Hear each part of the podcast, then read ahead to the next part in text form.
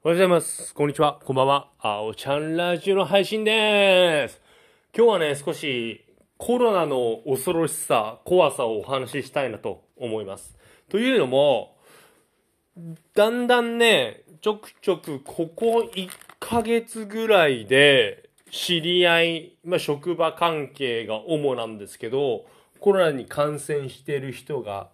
出てきてまして、まあ本当にこの1ヶ月前まではね、誰もコロナにかかってなかったんです。僕の知り合い、友人、知人、職場、家族全員。で、もうここ1ヶ月ぐらいで何人かかかってるっていうのが身近になって、なおかつね、まあ症状が非常に怖いなと。で、その中でも昔職場でお世話になった上司がいるんですよ。今大阪行かれてるんですけど、その方がまコロナになったということで、まあ、心配になってまあメッセージを送ったんですよ。まあありがたいことに丁寧な返信で帰ってきたんですけど、えっ、とね、もうとにかく倦怠感、うん、だるさがかなり強くあって、本当頭痛とあと高熱。で、高熱と頭痛はまあきつかったこときつかったらしいんですけど、で、一応コロナ陽性で、その、終わってから、ホテル療養も終わってから、今でも、その5月にかかったって言ってたので、3ヶ月経った今でも、もうだるさが抜けないと。いや、本当にものすごく心配なんですけど、いや、ここまでひどいというか、そのお世話になった方も、そんなね、もちろん、まあ、すごい尊敬できる方だったので、そのまあ弱音とかそんなに吐く方じゃないんですけどメッセージ見ただけでは辛さというかしんどさも伝わりましたしいや改めてコロナ怖いなって本当に思いましたね。もう会社も40日とか休んだっておっしゃってましてまあまあまあそれは全然まあ問題ないって言ったらあれなんですけどいやそこまでねしんどさと辛さがあるっていうのは本当気をつけないとダメだなって思いましたね。なかなかねやっぱ、うん、無症状とかねでものそういった症状が出ない人っていうのはテレビ見てると結構目立つので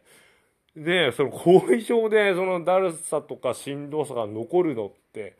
怖いですね。ちょっとねまあ僕ももちろん感染症対策っていうのはバッチリまあバッチリかどうかわかんないですけどまあもともと綺麗好きっていうのもあるのでしっかりはしてたんですけどよりちょっとねやらないと怖いなっていうのは本当思いましたね。うーん。まあ幸いやっぱりまああくまでも僕の勘なんですけど通勤で感染する確率が高いんじゃないのかなってすごい思いますね。まあ電車満員電車ですね特に。で僕はまあありがたいことにまあ歩いて通える距離なので、